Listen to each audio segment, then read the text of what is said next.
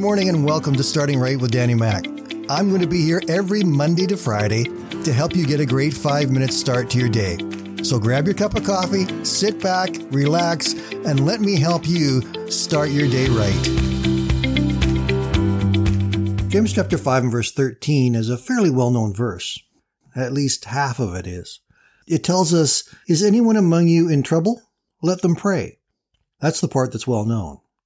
But what's not so well known is the last part of the verse, which says, Is anyone happy? Let them sing songs of praise.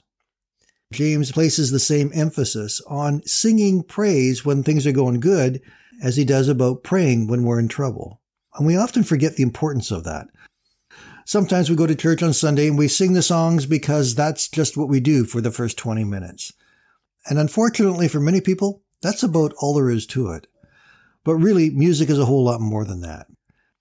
Throughout the Bible, music was essential to all forms of worship, and we're often reminded to praise God with songs and hymns and spiritual songs.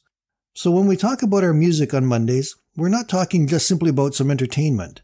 We're talking about music that helps us to be able to worship, to praise, be thankful to God, and to celebrate who God is. Today, we're going to look at a song written by one of the great songwriters of modern times, Chris Tomlin's first album was released in 1995, and since then he has released over 30 albums, including a brand new Christmas one called Adore. We are not going to take a look at that Christmas album today, but I can assure you, you will hear about it before the end of the year. But back to today's song. What I like the most about Chris Tomlin's music is that it's not just music that is fun to listen to or encouraging to listen to. It's music that encourages us to worship. So much so that many of his songs, in fact, most of his songs, have been incorporated into church worship services all over the world. Here's just a few of the titles. Is he worthy? How great is our God? Mighty to save. 10,000 reasons. You say. Waymaker. Break every chain. Oceans. How great is our God? Everlasting God. The God who saves. Glorious day. And those are just a few. He's written so many others, and around the world, those songs are sung every Sunday. And God has obviously anointed Chris to be a songwriter for him. Well, today we're going to take a look at one of his newer songs. It's called Always. In many ways, it's a song not unlike Is He Worthy, and that both of these songs declare God's absolute love, power, and majesty, and His faithfulness and goodness to us. Here's just a few words from the opening lines of Always. I believe you gave sight to the blind. I believe that the dead came to life. I believe that there were wonders and signs. You're still the same. I believe your word that you say. I believe there are scars in your hands, that your goodness is good without end, and you'll never change. He goes on to declare the many works and wonders that God has performed, and that God has always been God, and He always will continue to be God, and we can always trust Him because He will never change.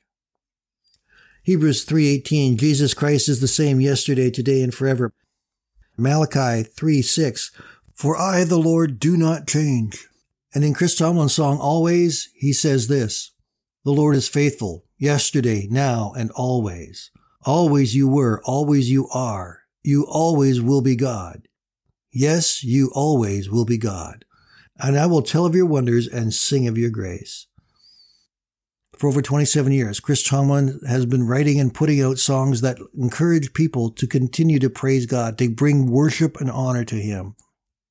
We know that God wants to have a personal relationship with us. That's why Jesus Christ came to this earth. As part of that relationship, he wants us to talk to him and he also wants us to sing songs of praise, to worship God. And so as we go to church on Sundays, we need to remember it's not just about the music. It's not about the harmonies or, how well the musicians are playing. It really is about us communicating to God our love and our worship for him. Because the Lord is faithful, yesterday, now, and always. Maybe you'll sing one of Chris's songs next week. I hope you do. They're pretty good ones. And just in case you haven't heard Always before, I'm going to leave you with just a short clip of it now. And then in your show notes, there'll be a link where you can listen to the entire song on YouTube. I hope you have a great day, my friends. Take care, be blessed, and make sure you take some time to praise God and thank Him for who He is today. Have a great day, my friends. We'll talk again tomorrow.